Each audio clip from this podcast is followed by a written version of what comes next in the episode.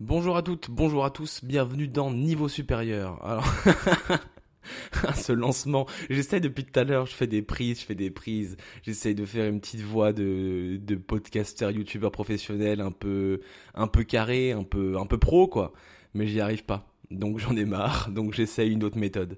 Euh, bienvenue dans Niveau Supérieur en tout cas le podcast que vous écoutez présentement, un podcast où moi-même, Stavro, enchanté, euh, je vais vous parler de jeux de rôle japonais. On viendra tout à l'heure sur ce que c'est un jeu de rôle japonais, mais du coup, imaginez-vous prendre vos petits écouteurs en rentrant du travail, en rentrant des cours, euh, en faisant la vaisselle, et écouter un petit bolos euh, tout seul parler de jeux de rôle japonais. Alors sur le papier, peut-être que c'est pas très attirant, mais j'essaierai de rendre ça dynamique et pas trop long pour que vous n'ayez pas l'impression d'être en cours. Pas de panique. Alors la première question, peut-être qu'on peut se poser tous ensemble, c'est pourquoi hein? Pourquoi faire un podcast où je parle tout seul de jeux de rôle japonais? Eh bien, la réponse est simple, euh, parce que j'ai envie de le faire. Voilà, hein, c'est, ça va pas chercher plus loin que ça. Et aussi parce que je trouve qu'il y a peu, voire pas, moi je dirais, de podcasts français spécifiquement dédiés aux jeux de rôle japonais. Alors vous me direz, bon, c'est vrai que c'est un sujet un peu de niche, mais j'ai trouvé pas mal de podcasts américains qui parlent de RPG, voire de JRPG spécifiquement. Et en les écoutant, je me suis dit, bah tiens, euh, moi aussi j'aimerais bien le faire. C'est comme ça qu'est né le podcast que je faisais avant, que je fais toujours parfois, la fucking kermesse. Hein, c'est très simple, c'est tiens, j'aime bien, je vais le faire aussi. Là, c'est la même chose. Et je me dis que c'est un genre avec lequel beaucoup de gens ont grandi, moi y compris, si aujourd'hui on me demande ce que c'est mon jeu de rôle japonais préféré, avant de commencer cette aventure humaine incroyable que sera ce podcast, c'est Final Fantasy IX. Parce que c'est le premier Final Fantasy auquel j'ai joué, que j'ai acheté dans une petite boutique de jeux vidéo à Chartres quand j'avais 10 ans, en me fiant juste à la jaquette, comme on le faisait souvent à l'époque. Euh, il, était encore en francs, je me souviens, alors souviens plus du prix précisément, mais je sais que c'était des francs. Et ça m'a marqué. Quand j'y ai joué à l'époque, c'était une fresque épique incroyable, quoi. J'ai pleuré, j'ai ri, j'étais à donf. Et ça m'a donné envie de jouer encore plus de jeux de la sorte, à Final Fantasy VII, à Legend of Dragoon, euh, à Jade Cocoon. Là, je sors des trucs hyper obscurs de PS1. Mais voilà, ça, ça m'a lancé, quoi. C'est pour ça que j'y joue encore aujourd'hui et que même j'en parle. Alors on se comprend bien, là je fais le daron, hein, c'était des jeux qu'on connaît pas. Mais j'ai fini quasiment aucun JRPG de ma vie. J'ai fini FF9, j'ai fini Grandia, et je crois que c'est tout. Les autres, j'y ai joué. Parfois, j'étais à la fin. Je les ai pas finis. C'est pour ça aussi que je fais ce podcast, pour enfin finir tous ces jeux et arrêter de faire genre je connais, alors qu'en vrai, je les ai pas finis. Voilà, c'est un peu un accomplissement personnel d'enfin arriver au bout de tous ces trucs. Moi, je commence beaucoup de jeux, j'en finis aucun. Avec vous, j'espère enfin les terminer. Et ça, c'est beau. Après, je pense que l'histoire que je raconte sur euh, j'ai joué à mon premier FF à 7 ans et c'était super, beaucoup de gens l'ont cette histoire. Peut-être que eux ont fini les jeux, mais beaucoup de gens ont la même histoire avec les jeux de rôle japonais. Il y a forcément dans ce genre, euh, dans ce type de jeu, un aspect nostalgique. Le problème, c'est que souvent, on s'arrête à cet aspect nostalgique, on lit ça à l'enfance, à l'adolescence, et après on passe à autre chose parce que c'est des jeux qui sont très longs, qui sont souvent aussi, on peut le dire, remplis de clichés, et du coup, on arrête d'en faire. On aime bien de loin, mais c'est tout. Mais moi, ça m'agace. Moi, j'aime beaucoup ça, euh, et j'aimerais m'y connaître plus et combler un peu mes lacunes. Et c'est pour ça que je fais ce podcast, pour me forcer à faire des jeux de rôle japonais. Et du coup, comment se forcer à faire un truc Il faut en faire un podcast. Voilà. Petit conseil pour vous tous, pour vous toutes. Si vous avez du mal à faire quelque chose, dites-vous, je vais en faire un podcast. Et vous allez le faire après, parce que vous faites un podcast. Oui, c'est un peu une vision productiviste et capitaliste euh, du monde, mais c'est comme ça. Quand on aime remplir des jauges d'XP, forcément, on commence à considérer sa vie comme une série de quêtes à accomplir, et c'est problématique, ça rejoint la gamification, mais en même temps, parfois ça aide juste à faire la vaisselle, et c'est super.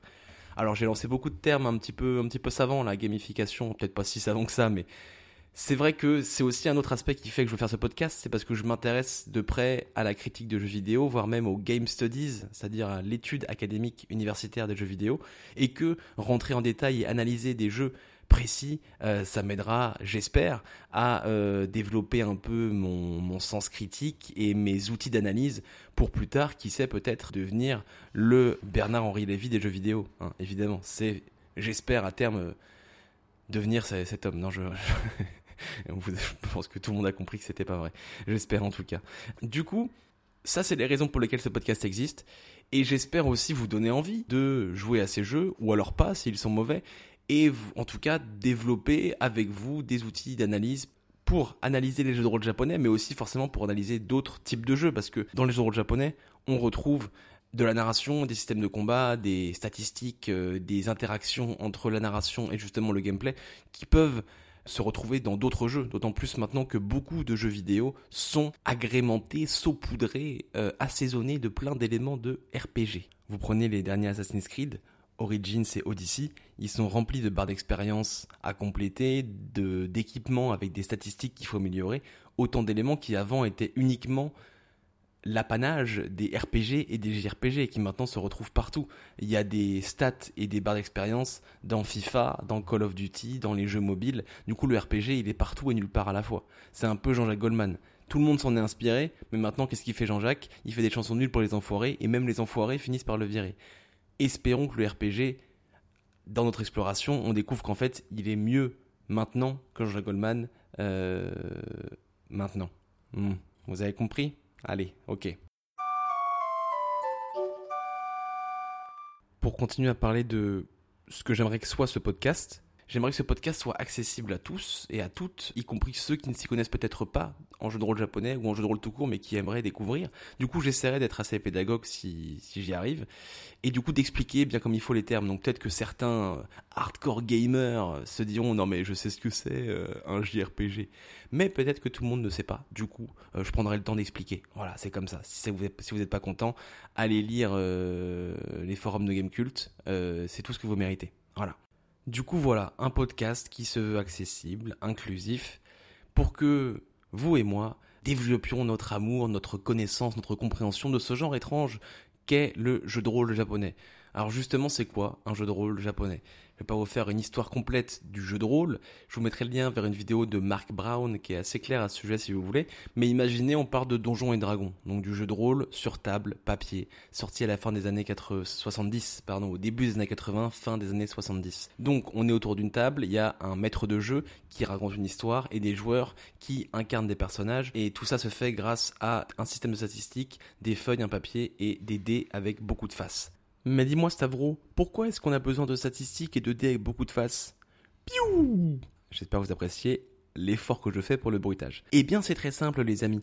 Imaginez que vous incarniez, que vous soyez Micheline, et que vous, alors, vous demande d'incarner quelqu'un qui incarne. Et ça, c'est incroyable. On est dans le méta, on est dans la mise en abîme directement. C'est super, c'est très 2020. Imaginez que vous soyez Micheline qui incarne un elfe. Si vous n'avez pas de statistiques pour vous dire, mon elfe, il a 12 en force, mais 3 en intelligence, du coup, il est très bête, mais très puissant, c'est plus compliqué de se mettre dans la peau de ce personnage. Parce que certes, on va l'incarner en parlant à la première personne et en lui donnant un, caractère, une personnalité, un background, une histoire. Mais les statistiques sont là aussi pour réglementer les interactions qu'on va avoir avec le monde qu'a mis en place le maître du jeu. Si le maître du jeu vous dit vous êtes dans une pièce fermée, les pics au plafond euh, sont, ont l'air très tranchants et quelqu'un a appuyé sur une dalle qui fait que le, plafond descend de plus en plus vers vous. Qu'est-ce que vous faites? Vous pourriez dire, eh bien, j'utilise mon rayon de la mort pour détruire le plafond. C'est ce qu'on faisait à la cour de récré quand on jouait un peu à ces jeux-là.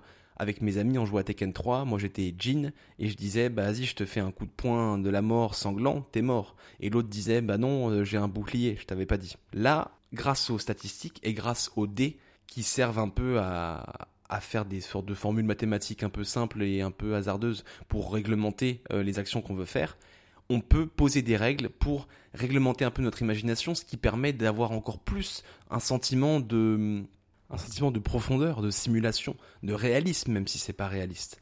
Là, du coup, dans cette situation, on peut dire, écoutez, mon elfe, il est super puissant, avec son 12 en force, il va défoncer la porte. Et on jette un dé, 12 euh, plus 1 d 6, t'as fait 12, non, bah non, t'as fait, ça marche pas. Je suis pas fort en maths. Hein. T'as fait 14, la porte, euh, elle avait une solidité euh, qui fait qu'il fallait faire 12, t'as défoncé la porte. Et là, du coup, le jeu prend de l'ampleur, la simulation, enfin, on arrive à y croire, les règles, même si ça a l'air paradoxal, permettent de développer l'imagination, en tout cas la simulation qu'on est en train de créer avec ses potes. Et ça, c'est super. C'est ça les bases du RPG avant qu'on ait des PS4. Voilà. Parallèlement à ça, dans le monde occidental, parce que c'est du monde occidental qu'on parle pour le moment, l'ordinateur est en train de faire sa petite life, euh, mais d'un point de vue assez privilégié, on va dire, dans des zones très précises et très fermées, c'est-à-dire des laboratoires universitaires, c'est des trucs d'ingénieurs et euh, de chercheurs en informatique jusqu'ici. Du coup, ces gens-là, qui sont chercheurs, qui sont ingénieurs, souvent sont aussi les mêmes gens qui vont jouer à Donjons et Dragons et qui du coup vont commencer à expérimenter un peu pour essayer de reproduire l'expérience du jeu de rôle papier sur table avec leurs amis et leurs dés, mais sur ordinateur.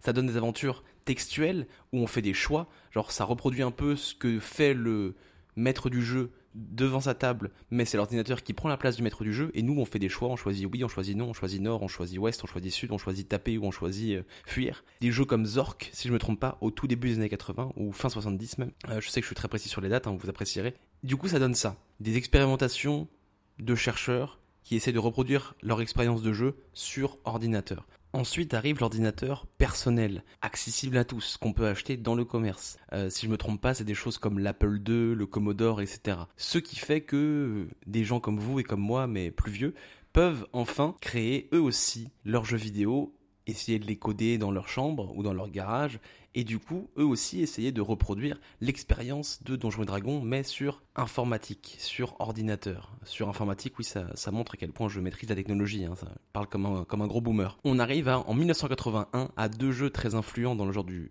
jeu de rôle occidental, qui sont Wizardry et Ultima. Des jeux qui, pour le coup, essayent de reproduire l'expérience de Donjons et Dragons, mais là avec une interface graphique, plus seulement en texte comme Zork. Du coup, on se balade dans des donjons, parce que les donjons c'est facile à faire, on fait des couloirs, on fait des monstres, on fait des, fait des trésors, on fait des trésors, on fait des, coffres, parce que les trésors, sinon, ce sont des céréales fourrées au chocolat, ça n'a rien à voir. Du coup, construire un donjon, c'est facile, même avec une interface graphique assez limitée. Du coup, c'est ce qu'ils font.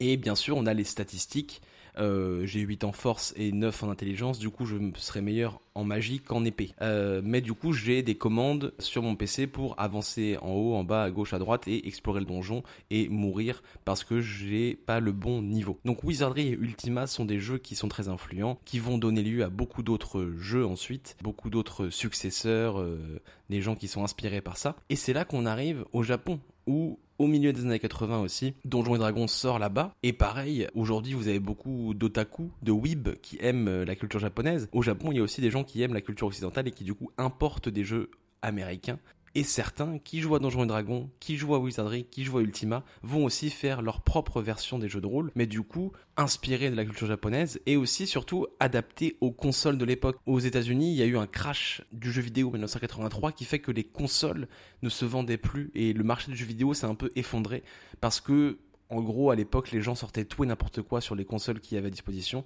et les gens ont fini par arrêter d'acheter parce qu'il y avait trop de jeux bâclés, mal foutus, avec comme euh, Exemple le plus connu, E.T., une adaptation du film qui est reconnu comme étant le jeu vidéo le plus mauvais de tous les temps, selon, euh, on va dire, la doxa, selon l'opinion populaire, et à tel point que ils ont enterré les exemplaires invendus de ce jeu dans le désert.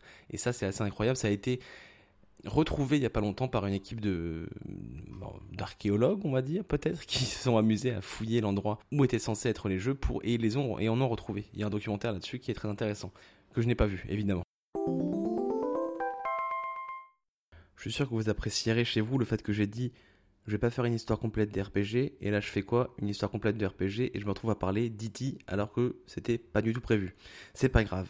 On imagine donc monde occidental aux États-Unis, crash boursier, les consoles ne se vendent plus, ce qui aide forcément au développement de l'ordinateur personnel qui lui connaît un petit boom du coup. Les gens ont besoin des PC pour euh, faire de la dactylographie et pourquoi pas pour coder des jeux ou pour y jouer. Au Japon, il n'y a pas tout ce problème-là. Il y a aussi évidemment des ordinateurs personnels, mais le marché de la console se porte bien là-bas grâce à Nintendo qui commence avec sa première console, la NES, à envahir le marché, à créer un véritable phénomène. Là-bas, du coup, le jeu de rôle euh, fait par les geekos qui adorent Wizardry, Ultima et Donjons et Dragons va très vite s'orienter non pas sur le PC mais sur la console, sur la NES. Ça va donner lieu en 1986 au premier jeu de rôle japonais, Dragon Quest, créé par Yuji Ori. Un jeu dont on reparlera peut-être euh, si j'ai la force de faire le premier, mais le jeu de rôle japonais du coup en tant que genre existe parce que le jeu de rôle s'est développé de deux façons différentes, dans deux zones géographiques différentes, avec forcément du coup des cultures différentes. C'est pour ça je pense que encore aujourd'hui on parle de jeu de rôle japonais et de jeux de rôle occidentaux. Et parfois, on parlait, et on parle encore parfois de computer RPG, de CRPG, de jeux de rôle pour ordinateur, et de, du coup, à l'inverse, jeux de rôle pour console. Parce que les jeux de rôle japonais sont adaptés aux consoles, tandis que les jeux de rôle occidentaux sont souvent designés pour le PC. Euh, le PC, ça implique euh, un clavier, une souris, donc beaucoup plus de possibilités au niveau des commandes. Donc, on peut faire des choses beaucoup plus complexe euh, parce qu'il y a beaucoup plus de touches euh, et d'interactions possibles alors qu'une manette c'est 5 ou 6 boutons et surtout au niveau des capacités des machines un PC est beaucoup plus puissant qu'une console qui est là pour être accessible à tous et à toutes et non pas euh, un outil de travail parfois très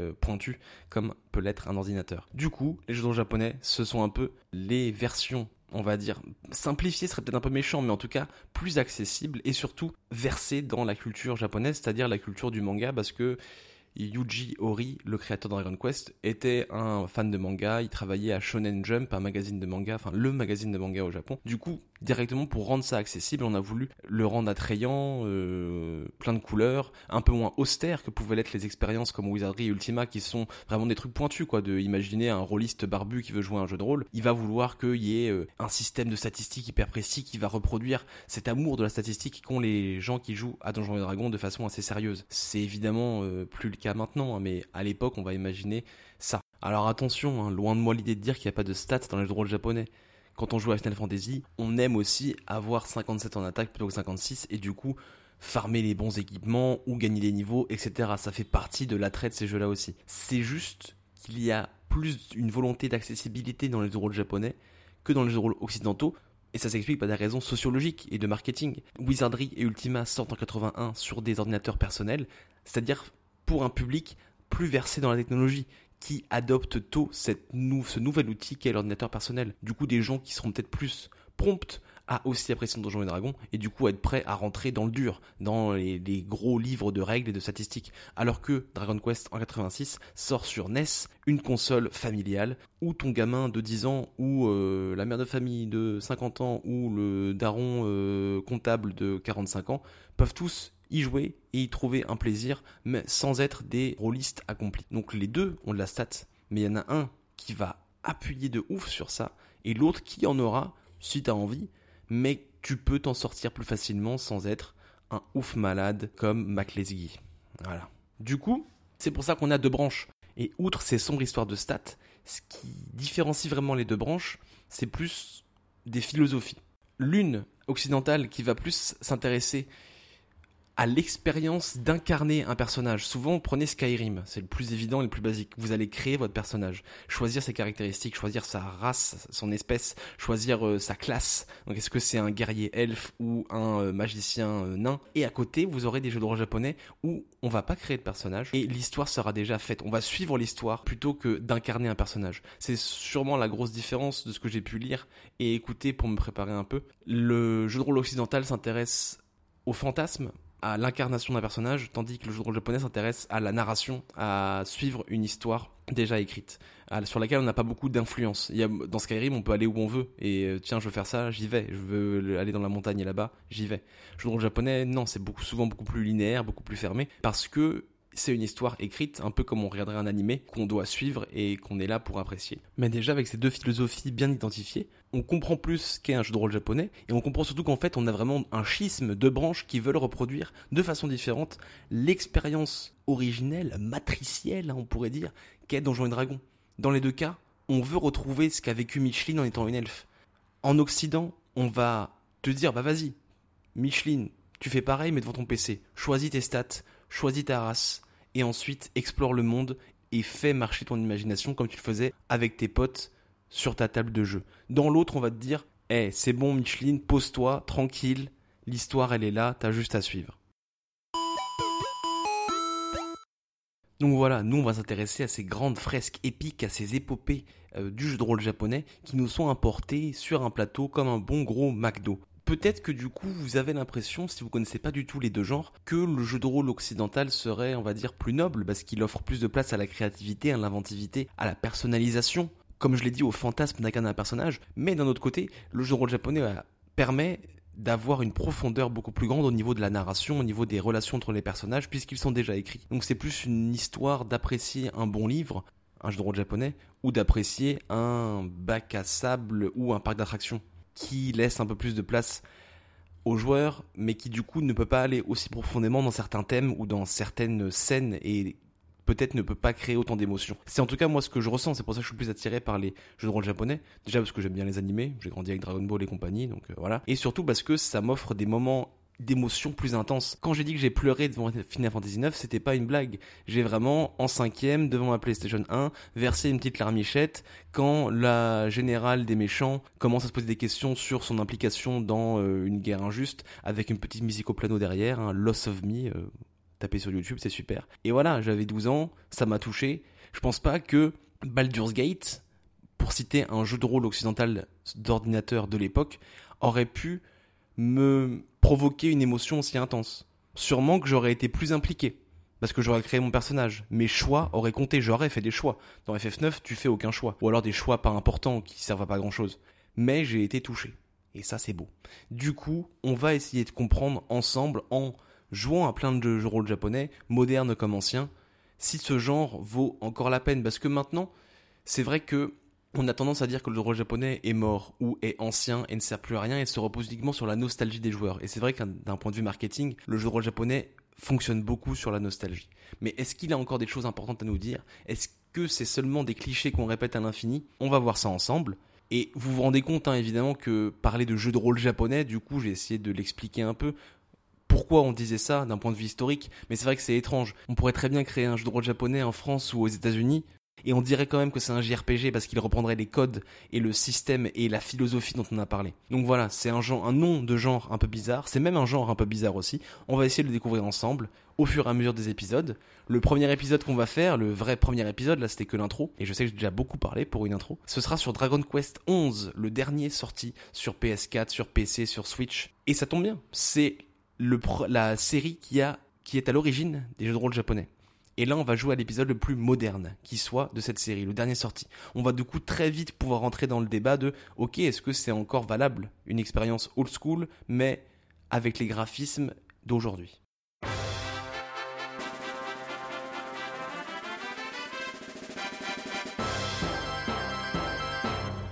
En attendant, portez-vous bien. N'hésitez pas à parler autour de vous du podcast si vous avez apprécié, à le partager, à le noter 5 étoiles sur iTunes, à dire aux gens que c'est super et qu'il faut écouter, à me faire des commentaires ou des retours si vous avez des questions, des remarques ou des idées pour améliorer le format, etc. C'est at niveau sup sur Twitter. Pour l'instant, il n'y a que ça. Et je sais pas s'il y aura autre chose plus tard, on verra bien. Mais du coup, bisous, à bientôt. Et n'oubliez pas de faire de votre mieux dans la vie comme dans les jeux pour atteindre le niveau supérieur.